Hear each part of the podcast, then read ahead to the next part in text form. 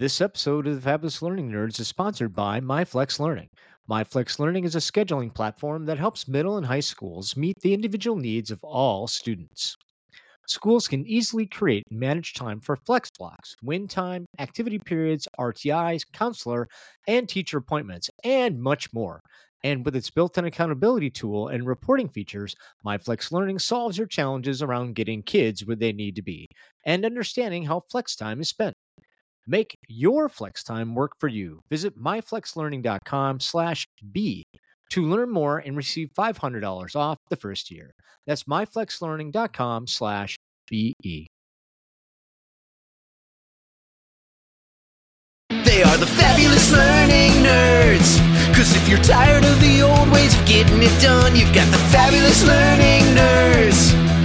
Scott, Dan, and Abby are making it fun. The best ideas that you've ever heard. So everybody spread the word. They're gonna keep your wheels turning. The fabulous learning nerds. Fabulous learning nerds. Oh yeah. Hey, everybody, welcome back to another amazing episode of your Fabulous Learning Nerds. I'm Scott Tree, your host, and with me, he's back, everybody. I love him, Dan Coonrod. Dan the man. Oh, yeah. Dan. What's up, Scott? I'm doing, uh, you know, not much is up. How's that? You know, it's uh, full transparency. Today is the first day of daylight savings time, and um, I I hate this me. time of the year. Yeah, it sucks. So you, now you you have an interesting story about daylight savings time, and I really want you to share that story. Oh yeah, absolutely. Uh, so got a lot going on in life. So I'm up pretty late the other night. Um, sitting here, Which would be tinkering last away. night. hmm Yeah, it was. It was. And uh, I am just looking at the clock. It's already late. It's like 1.50. I tell myself, all right, 10 more minutes. I'm going to bed. Type, type, type, type, type. Work, work, work, work, work. Grumble, grumble, grumble, grumble. Look back at the clock. It's 3.05.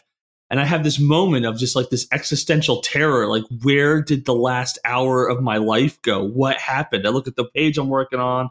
There's six lines. I'm like, there's no way it took me an hour to write six lines. What is going on? And I have like this solid, like 30 seconds of like touching my face, like, oh crap, oh crap, what's going on? Oh, daylight savings time. God, I hate daylight savings time. So, yeah, you just went through a wormhole of time. I did. Basically, did. you went through the wormhole time. Yeah. I did. And how did you come out of that wormhole? How did you come out feeling? Uh, you know, it was not my. I feel like we're on a coast to coast episode all of a sudden. I, it was not my uh, favorite thing. I hate daylight savings time. I really, anytime you mess with the clock, um, I'm just like, this sucks. Uh, every time, like, I mean, like everybody's like, yay! in fall when we get that hour back, but it's not like it's really getting it back. It's just somebody tinkering with the clock.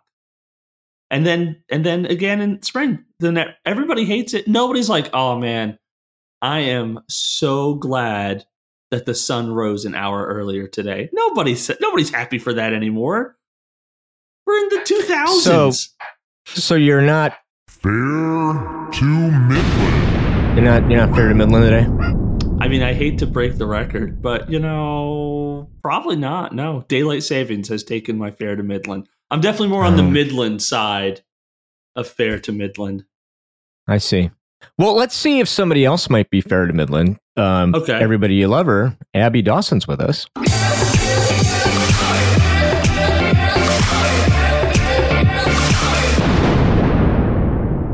Abby.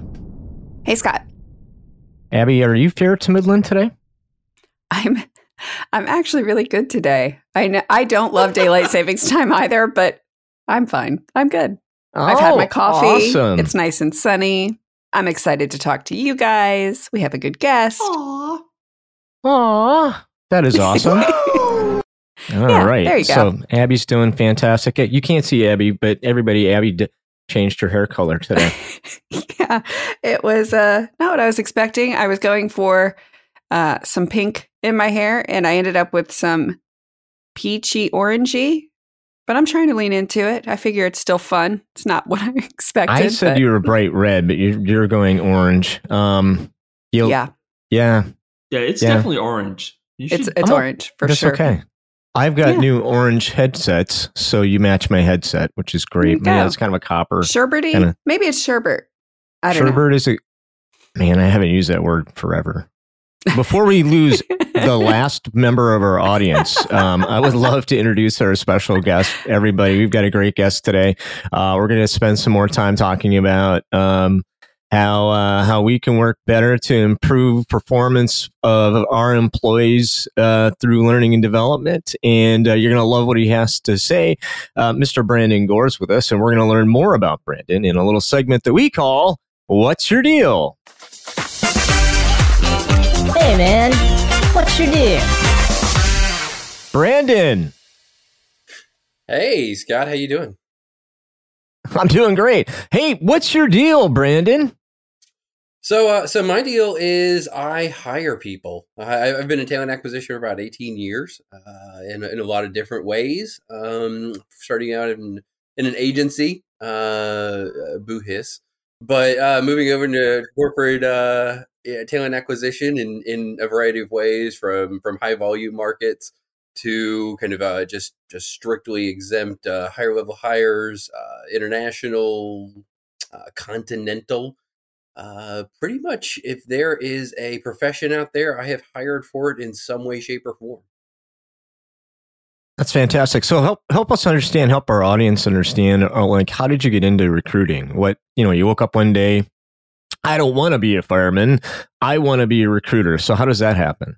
Like all great folk heroes, uh, it was it was I was just destined for it. Um, you know, so you know, right around the two thousands, um, my family actually, uh, my father in a just ill ill fated move bought a bought a staffing agency, and um, you know did it for a while, and I was in the uh, highly professional and highly sought after career of record store management and uh, did not want to help them out at all. And so uh, they asked me to help them, and I said, "No, no, I'm uh, I'm really busy trying to sell people on pre-ordering Harry Potter." And so uh, they they asked again in about about three or four months, and I said, "No, no, no, no, no. Uh, I don't really want to work with family." And they asked me about three months later and said, "I need need your help." And I said, "Okay, I'll do it."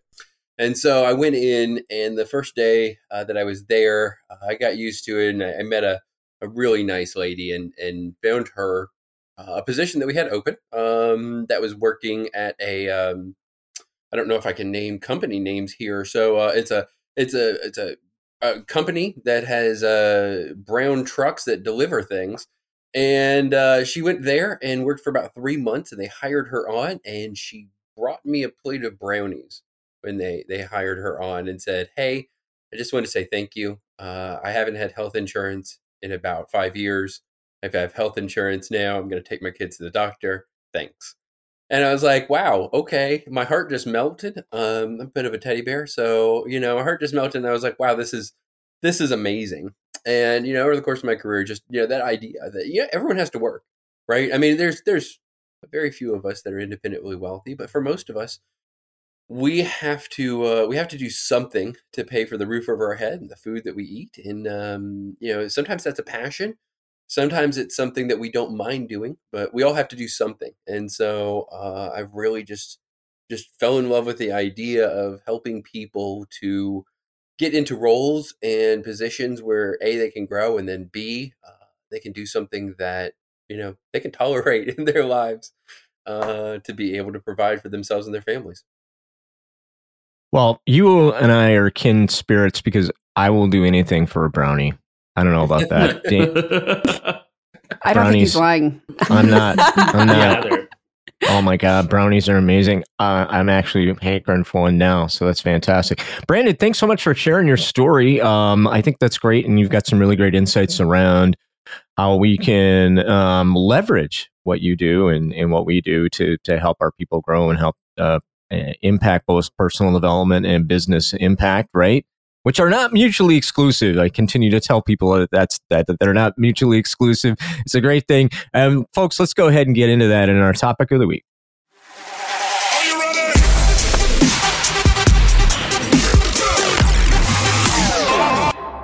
Okay, today, folks, we're going to be talking about career development through learning and development. There's two developments in one sentence, and that's great. So, Brandon, you and I were talking a little bit before the show about this. Um, you know, we're in this interesting um, period of time, the Great Resignation, and and I would love to get your insights around how that affects what you're doing. But more importantly, you've you spent meant, mentioned this disconnect that's going on, and I totally 100% agree um, around the disconnect. Um, so go ahead, talk to us about this interesting time, and more importantly, about this disconnect. Yeah. So I, I, see this a lot, and I, you know, I'm, I'm, I'm gonna, I'm gonna focus in on one area in particular, but, but believe me, this happens throughout all, all different types uh, and, and different departments in business. But I'm going to focus in on technology because that is uh, that that's the the big thing that's going on right now. Kind of what I'm hiring for. And so w- when I look at technology and I look at those hiring managers and we talk about about those job descriptions, when those first hit my desk and they say, "Hey, we want to hire XYZ Superman engineer. Uh, I, I need this skill and I need this language and I need this and I need five years of that and three years of this and seven years of this and two years of that and uh, you know a dash of this and a pinch of that." there is this disconnect between putting all of those as just simple check boxes and finding the candidate that fits in every single one. And people are leaving jobs in, in epic numbers. They're not coming back to what they were doing before. And what what I think we've run out of is or, honestly, I'm going to say it, never really existed in the first place, is that perfect candidate, that person that checks off every box, who's also that great team player, who's that cultural fit, who is that person that's going to push really hard in their position to position to go you know above and beyond.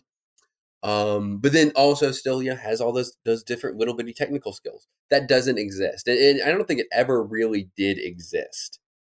And so, what I have been trying to do, uh, you know, probably for the last you know five to five to eight years of my career, and particularly now, I'm pushing a little bit harder in it, is to reevaluate and, and kind of break it down to, hey, I need five years of this language, I need three years of this language, I need two years of this language, and say, all right, there's two years of this language. Is this something that it's another language that's that's very familiar to it? is this something that this language is easy or hard to learn?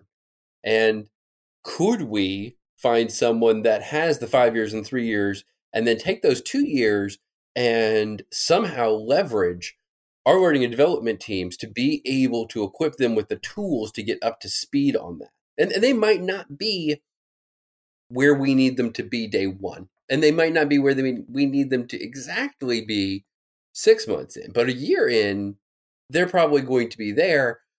What this does, I feel like, is one, we're able to, to grow those perfect candidates. And and who doesn't want perfect in the end? And two, I I don't know. I, I, I, I'm going to assume I'm going to get some some agreement here, but any company that's taken that sort of interest in me and developing me and building my skills, um, I've actually given a little bit of loyalty to.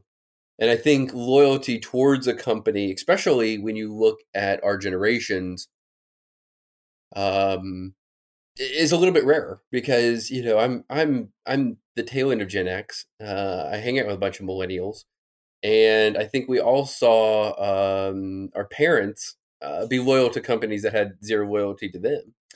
And when we actually see a company that invests in our people you know it, it does kind of tend to build some loyalty to them so what you're able to do is you're able to you know kind of create that perfect candidate that that perfect person inside your organization take them from what might be a seven to a nine and then at the same time build in a little bit of loyalty to, to kind of keep them a little bit longer no i love what you say um, and, and i totally agree we've talked about this many many times about Oh my goodness. Um, average tenure, and I know you're seeing it too. So, like, average tenure in most organizations today is an abysmal 18 months. And one of the theories that I espouse to is that they were just not, we're, we're not taking into account how the market's changed and how employees have changed. And, you know, today's employees want more than just a paycheck. Like, they, they want to feel valued. And so if we can upskill them, which is really what you're talking about, right? So we can take the time to upskill and develop. I'm going to feel um, like you value me. Like this is great. You're actually going to give me skills so I can do be- do better at my job. Well, that's fantastic. So that's great. So I see the connection there, and I think that that's tremendously important. Um, and and I would agree that like we spend countless of weeks and sometimes months trying to find that perfect candidate. Um, and you're right; they they oftentimes don't exist. You take the best of what you got, and then you expect them to perform like that perfect candidate. And when they and when they don't, we all get you know so discombobulated, and and then the cycle starts all over. And unfortunately, that costs a tremendous amount of money, right? Well, and you know, you see it too. You know, like you said, like, you get discombobulated, and you know, sometimes those people go on whatever whatever company you know might have different terminology for it, a, a PIP or you know, uh, uh, performance correction or whatever. How many times in inside of those is LED leverage to help save that person? My experience is zero. Yeah. Ditto. It's it's it's it's it's less of a um a performance improvement and more of a uh, paperwork coverage so that I can terminate you later. Because if it's a performance improvement, what you would do is you would set out a path for this person, and you would reach out to to, to someone that has you know one of your three skills and say, "Hey, this person is great. We hired them for a reason, right? I mean, you you made that decision for a reason. Someone said, "We want this person to be part of our team." They're not hacking it. How do we get them there? And that that kind of leads into kind of another point that I had is, you know, sometimes what I've had to do, you know, I talked earlier about leveraging kind of work, working with those hiring managers and saying, "Hey, what what are your gotta haves? You know, what are your nice to haves?" But being able to pull um, LND into that conversation and say, all right, here are your gotta haves. Here's what my my learning team says they can get this person up to speed on. And here's what they can add to this person. So we don't have to try to get this person that has, you know, A, B, and C all, you know, firing on on all cylinders. We're able to get A, B, you know, that are firing all cylinders C might be kind of a, a weaker point, but my L and D team can say, "We we got you. Bring this person in. That's a great cultural fit. That's going to be a good fit for your team." and has these two skills that are super necessary, right? They're they're the heart and soul of it. They're your meat and potatoes. But we will get your your veg up to speed. I speak in a lot of analogies, guys. So please bear with me on this, right? Um, I was gonna say I, I love that. I love that. I can't tell you how many times where I've been trying to hire for like a instructional design role or like a trainer role, and like I'm talking to our recruiter and I'm like, okay, here are the big things I'm looking for, and and like I feel like sometimes like the recruiters are so used to like trying to find that perfect candidate that they'll be like, okay, well, what about these things? Like, I don't care about this. It's like we'll teach them that when they get here. Uh, oh, okay. And then like having to go back to recruiters and be like, hey, what are you filtering for? Oh, I'm filtering for all these skills. Stop that. Stop, stop. I, I, I promise you, like the, the two big things are what I'm looking for. Stop filtering for the rest. Oh, but that'll be a lot of candidates. Great. Great. Like I, I don't mind that. Like just start sending people. I'm looking for the right person, not the right role. And Yeah. uh, you know, to hear you say that is like just awesome because I, I don't think I think a lot of recruiters, a lot of people in talent acquisition have gotten into that like, gotta find the perfect candidate, gotta find the perfect candidate. And so like trying to like upset that apple cart, I know has caused me heartburn in the past. Brandon, I have a question. So I think you lay out a very good argument, and I people would be hard pressed to disagree. I think, but when rubber hits the road, um, me working in an L and D team, um, I'm I'm a process manager for my team, so I hear like let's engage during the hiring process. Let's talk about what we can cover. I'm very like nuts and bolts. Like, so when does that happen, and what does that look like? So, is that something you want to have happen before when you're creating the job post? Do we stay in contact with the team through the hiring process? Do we discuss candidates together? What is your vision for how that that relationship works? Um, so I am gonna be 100 percent transparent. I bug the crap out of my hiring managers. Like if I have if I have an important role that I'm hiring for you and I'm not talking to you once a day, I'm failing. I you business moves very very fast right now, and I mean right now it's always moved very fast, and when you have a critical absence, you need to hire for that role, right? What is happening to the rest of your team? They're shouldering that burden, right? So let's say maybe you have a team of five. So they have like what a 25% extra workload that is burning them out. So it's, it's like it's like any sort of machine, right? And then those parts, putting that extra strain on them, they're going to burn out. Then I got to fill those. So I got to get that person in there and I got to get them eh, eh, to you very quickly. And secondly, your team needs to know there's a light at the end of the tunnel. This extra load that you're bearing is not going to be forever. Brandon's working on it. He's he's in the tunnels. He's he's got a pickaxe in hand. He's mining for gold. He's going to get you someone. So I've got to be talking to you every day. Before the search happens, though, is, is when that intake has to happen. And and also uh, something I want to swoop back to what you said, Dan, is you know you're you're telling your recruiters your recruiters should be lo- reaching out to you and creating this this profile. I mean, it, the, a job description is not a job ad. Uh, I think that's that's sometimes where we often kind of get into a uh, a, a, big problem because um, you know I, I've had hiring managers come to me and he's like, "This is what I want to hire," and I'm like, "Okay, great, let's create an ad from that." And they're like, well, "What do you mean?" And I'm like, "Well, it's a, an ad is different than a than a job description." And they're like, "Well, well, what does that mean?" And I'm like, "Well." one, we're, we're, we're eh, a commercial is, is, different than a, than a sandwich, right? You know, the commercial for the Big Mac is not the Big Mac. I mean, it's very different. Very insightful. So, you know, it, it, it's to me the job ad is pulling in available talent that is going to be interested in our role, and in a way, it, it, should attract that talent in the same way that, like, say, the advertising for the Big Mac, you know, pulls in someone who's hungry for a hamburger pulls in someone that is a cultural fit for for that company in a way through through the language that it uses through uh, even you know typography and font that those things can play a role and i know that gets really really granular but um, i really i think that stuff's important. So you know what happens in the, the first realm round is you know let's say you say hey i need this person. I say great let's talk about it.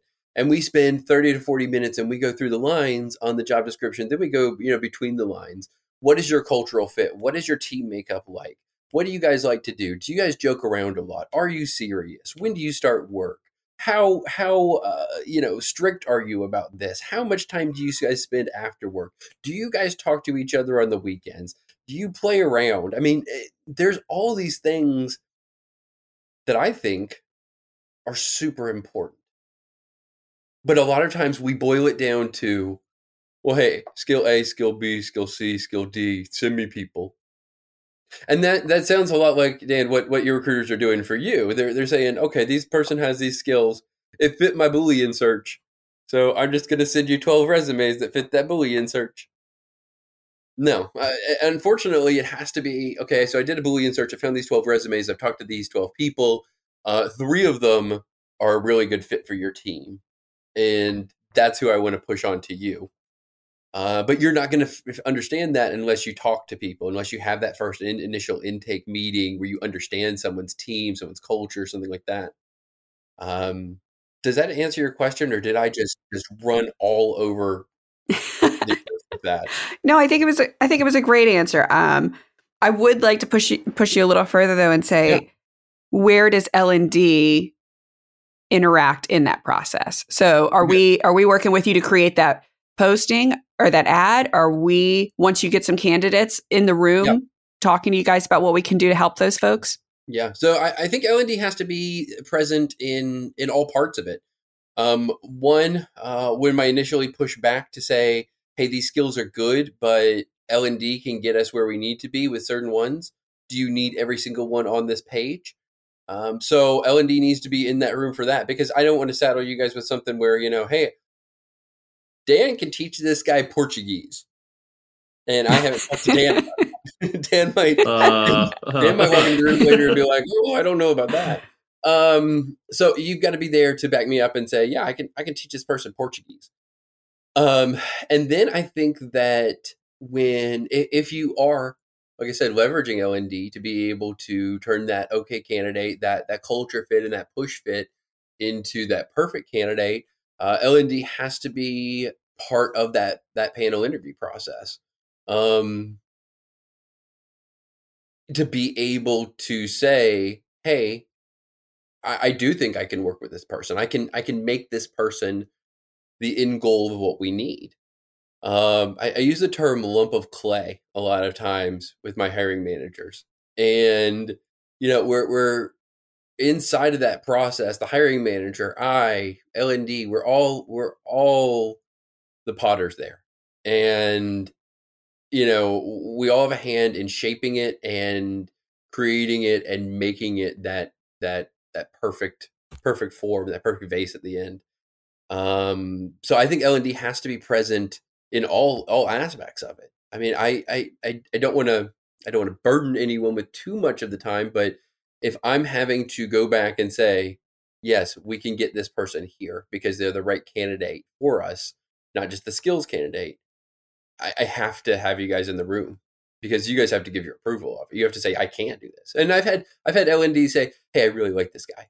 He is fantastic. Or, you know, this lady is probably an amazing cultural fit. But I don't think she has the learning mindset to be able to come into our organization and then develop into what we need.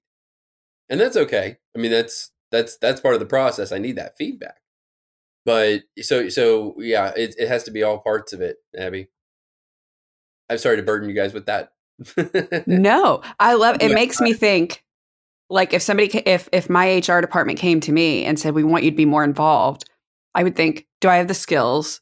Do I have the time? And do I have the knowledge that's going to help me like identify who's a good learner and who isn't?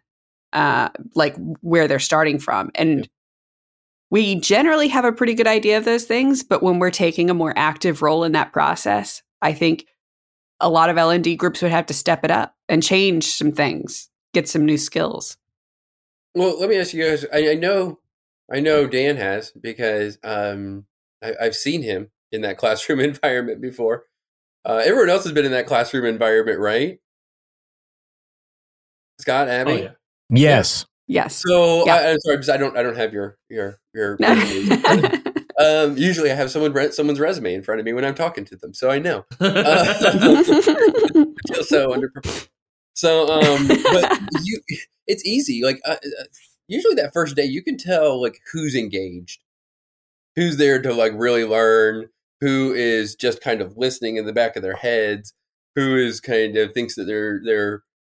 And I've had people trainers tell me, you know, this guy's great, but he thinks he's too smart for this class. He thinks he knows everything, and he doesn't think I'm going to teach him anything. And like you can you can identify those kind of learners, and that's that's a big part of what the skill set I need from my L and D team when they're they're looking at the the interview process. Mhm.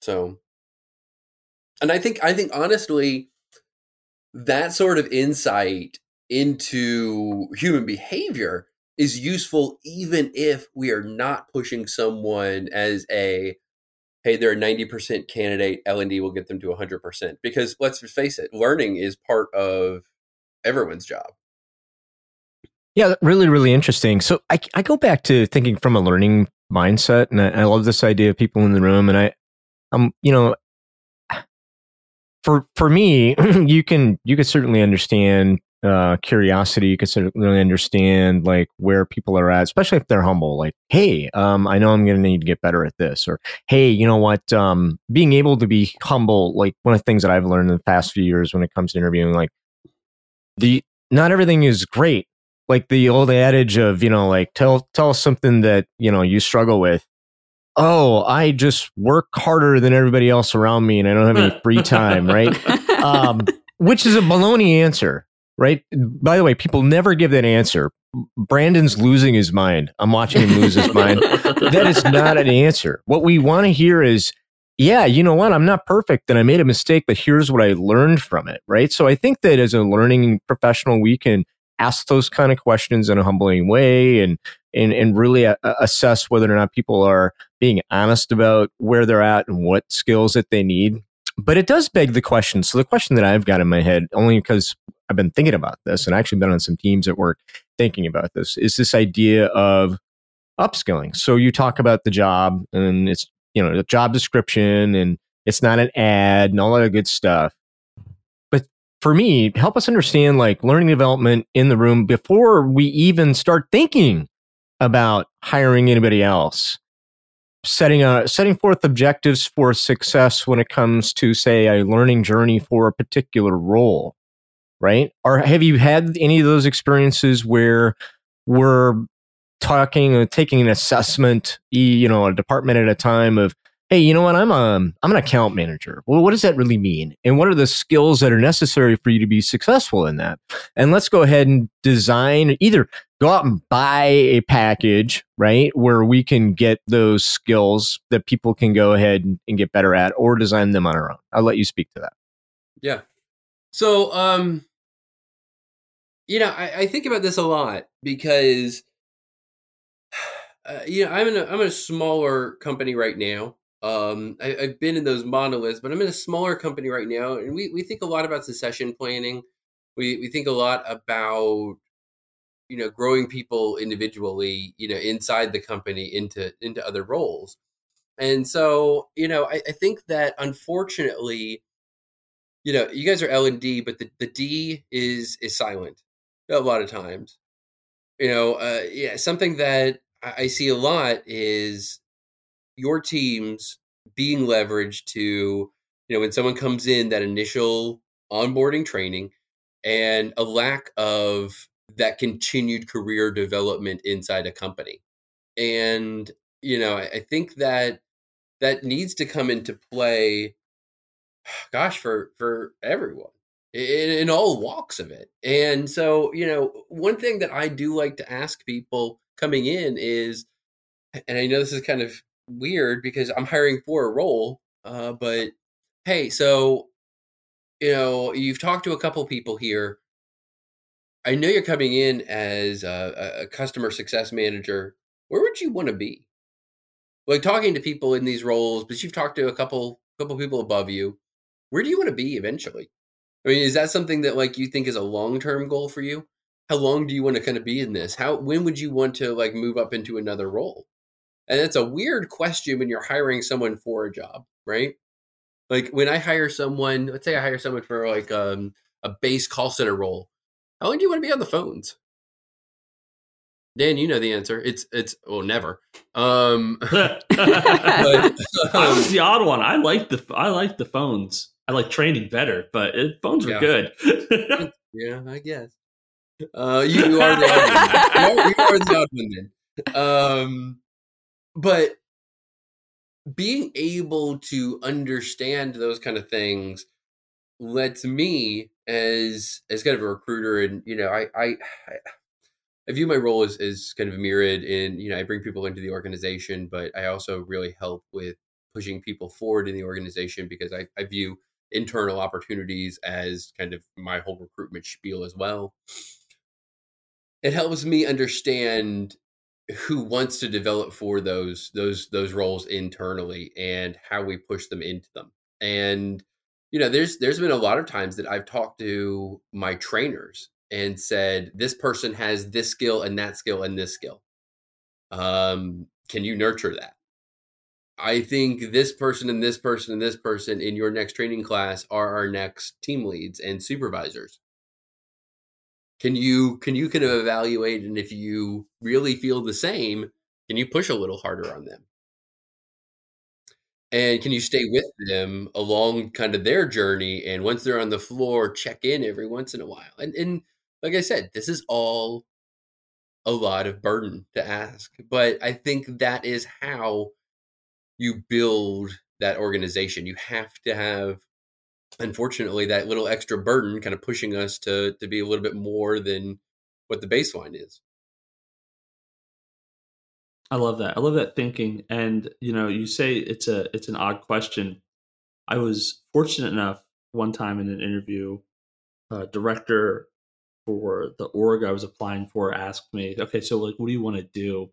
And I was like, "Well, I want to be a manager on this team." He's like, "Okay, yeah, I know. I'm interviewing you for that. I get that. But what do you want to do? Where do you want to end up?" and I was so flummoxed by the question and so unprepared for it. I was like, "Uh, I want to be a manager for this role." Uh, because like nobody had ever like asked me that question, and like you know, like all the interview prep I had done, like was completely thrown out the window by like you know that kind of like future thinking. Like if he had asked me where do you see yourself in five years, like I'm, I'm sure I would have had like a much more glib and quick answer. But instead of like getting right to like the point, like okay, like I know that's what we're hiring for, but what do you, where do you want to be? What do you want to end up? Like, it completely threw me for a loop. I completely bombed that question, and you know, like he came back to me later on, and he was like, you know, hey, I was I was asking to see if you had like ambition, if like you wanted my job, if you wanted my role, like those are things I'm looking for. I'm looking for people who I know can like move up and who I know will are like sitting on the bench.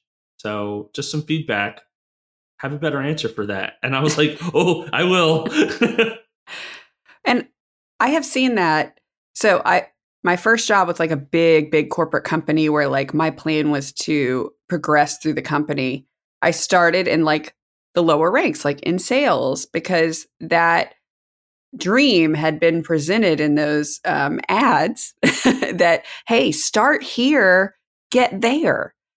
Um, but there was a disconnect. It was in the ads and it was in the presentation of like, this is why we want you here. But as soon as you got there, like, there was not really a path to get to those places. So, um, we know, I mean, the proof is in the pudding. It works. Telling people that there's a place for them to go, vetting them that way to get them hired on, getting their like buy in to work super hard once they get there.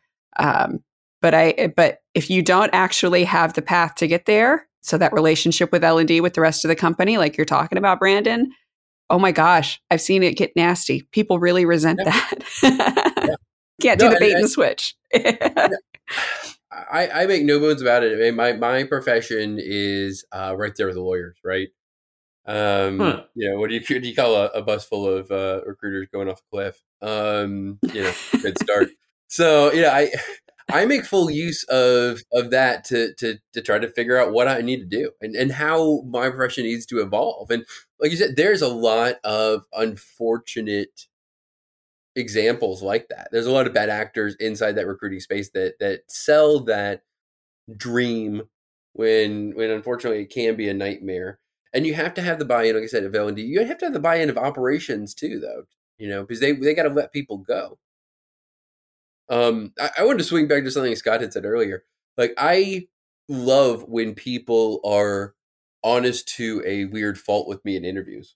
And I had one person that I was hiring for, and it was um, it was recently as this year, and uh, you know I was, I was actually screening them for an hourly role because one of my team was out, and you know I asked, well, you know what what about this role interests you? And he said, it's, it's oh it's it's definitely a paycheck.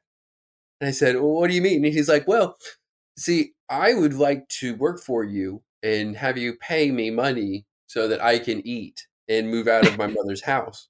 And I said, okay, that's great. And I was like, well, you know, do do you understand our mission? And he was like, no, I love what you guys are doing.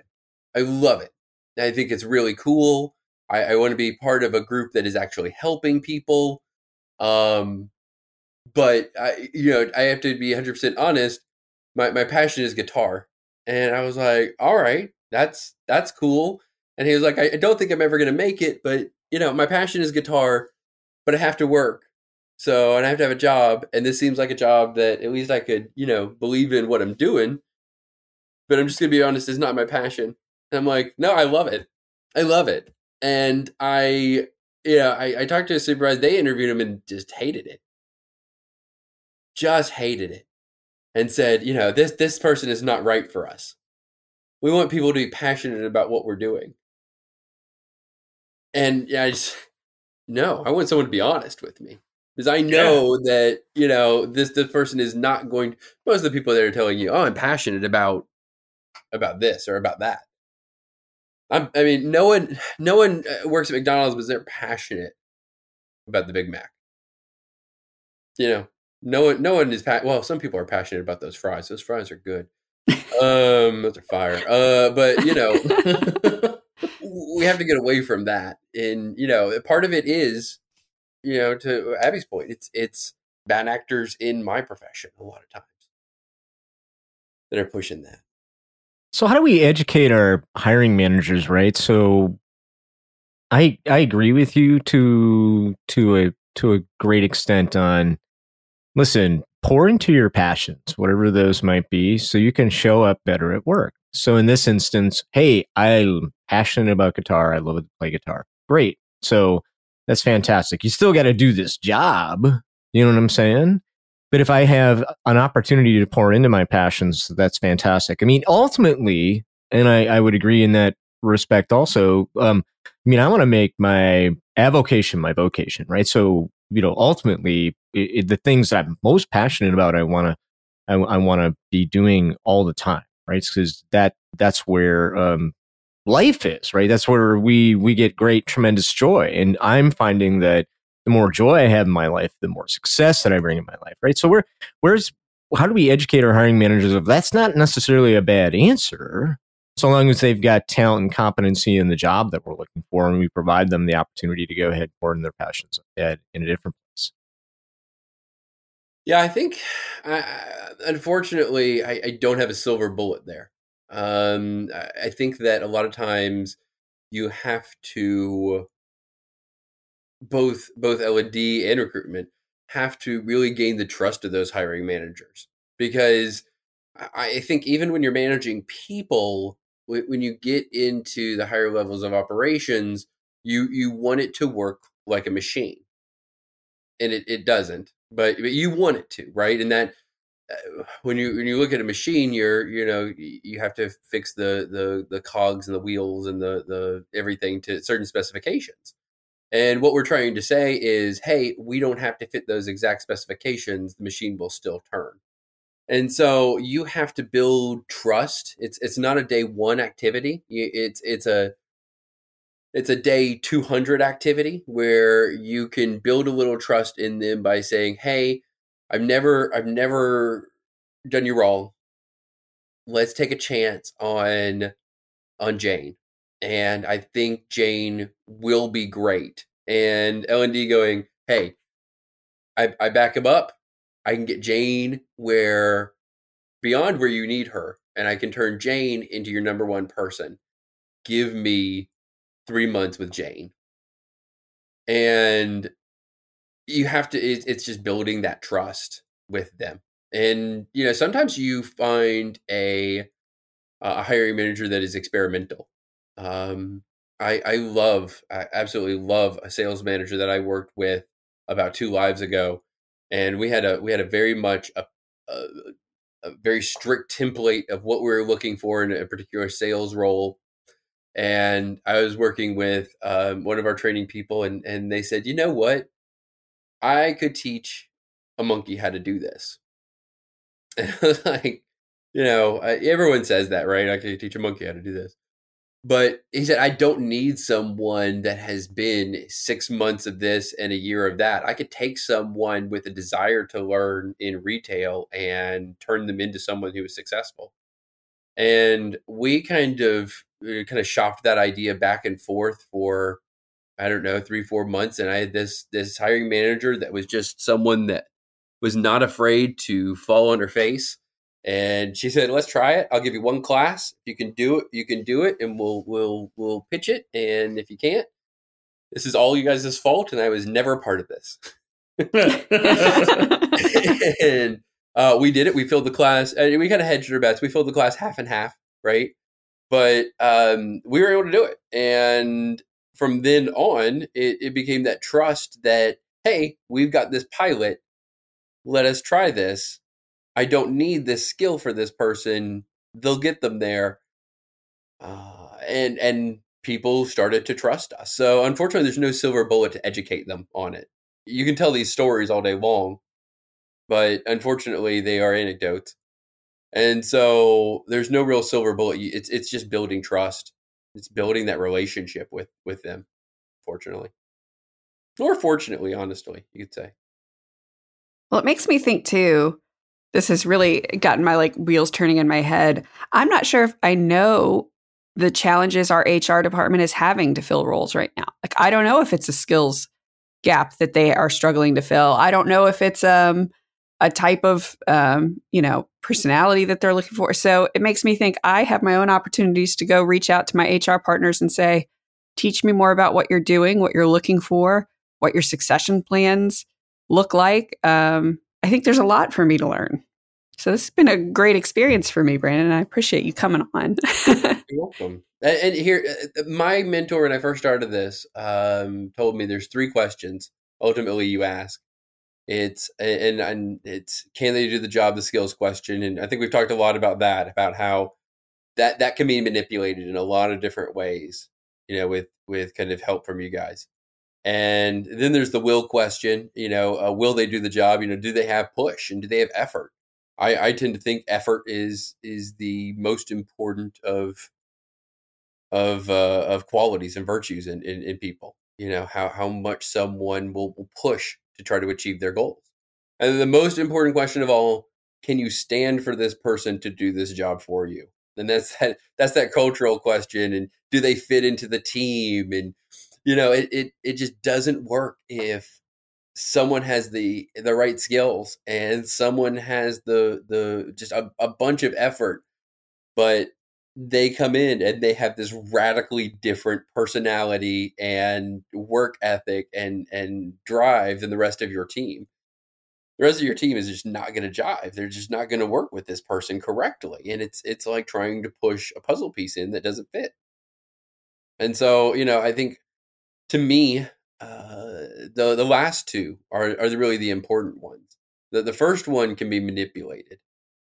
You know, skills come and go, and skills can be taught, and and that's really kind of I think I think the crux of my whole argument is, you know, with through through you guys, all things are possible.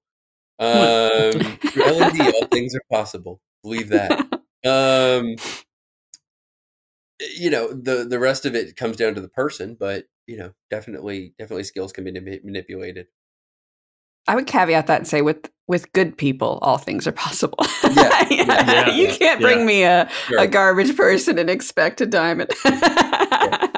Not that they're garbage people, but in general, you know. Yeah. I think we all understand that.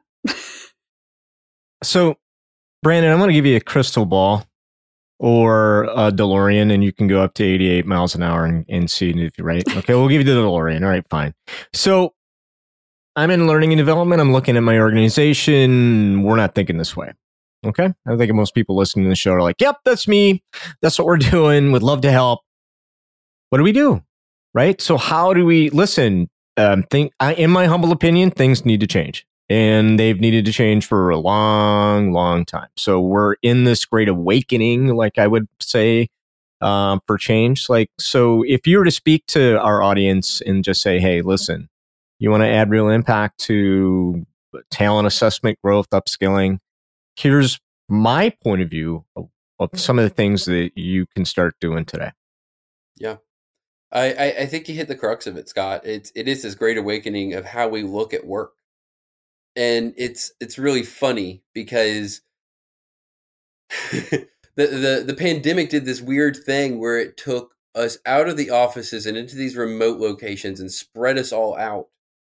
And what that really means for us is we have to bond together a lot better in ways that we used to not. And what it means is if you are in L and D, reach out to reach out to your your talent team and reach out to HR and say, hey, what role can I play in this? I, I think that I think that I have some some insights that could help you. Or, you know, reach out to your your managers and say, you know, what what what are your developmental needs like? and you know it's it's really having someone that is open to I, I, this phrase is kind of i guess a funny phrase to to to utilizing the D in the right way, that development. And you know, we we we lack it often. You know, we we just we don't look at it. We don't we don't. I guess I'm struggling to to find the right way to say this. We we don't utilize it in ways that can engage our employees and and keep them around. Th- this is a tough time for HR because we're losing people hand over fist. People have so many options as far as remote work.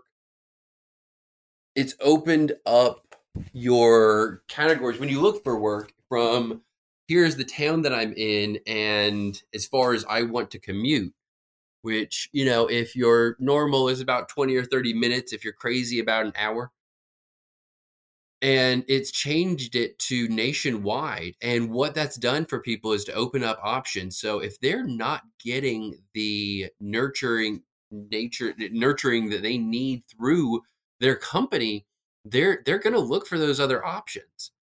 And a, a big factor is pay but another factor is that engagement.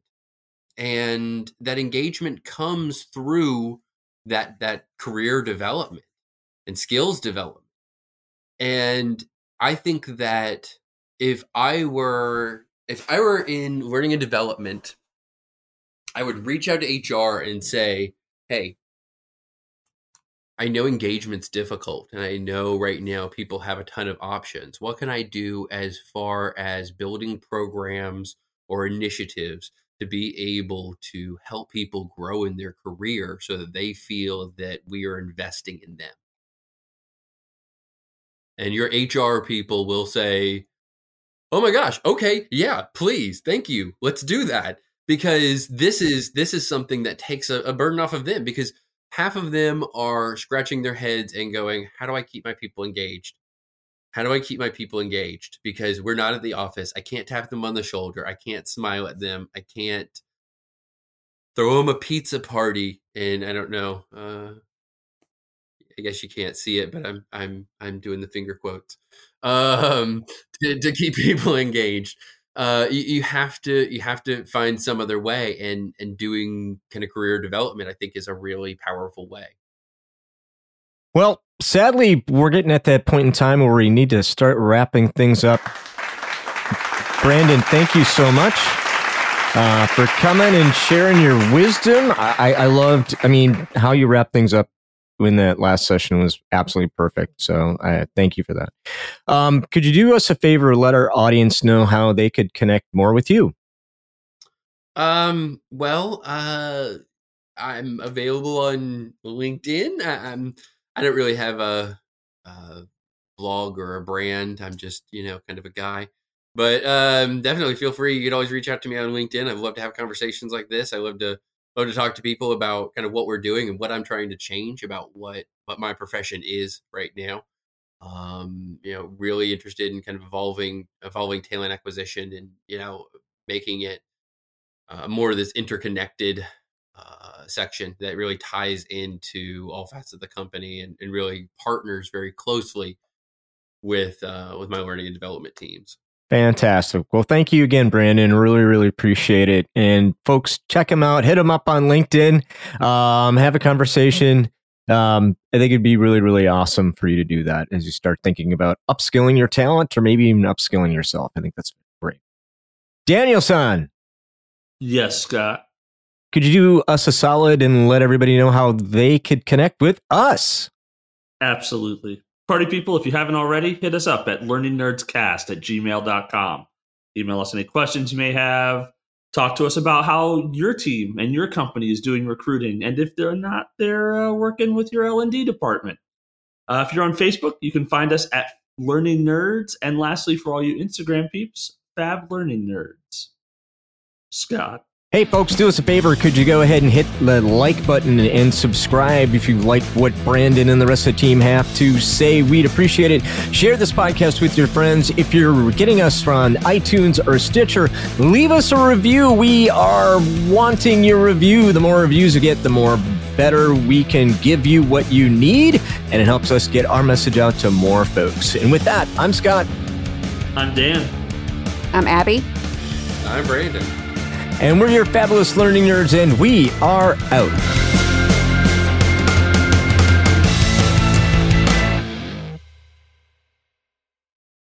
Thanks for listening to the Fabulous Learning Nerds. You know, there are a lot of solutions out there for giving students what they need when they need it. But when do they actually do all those things? You need flexible time. When added into your master schedule, flex time enables students to get extra help or intervention, meet with teachers, make up work, get physical exercise, and try new enrichment of offerings. If you're if you're thinking of giving it a try, if you're thinking of giving it a try, check out My Flex Learning, which unlocks the benefits of flex time without the common challenges. Its intuitive design and SIS integration makes implementation and training a breeze.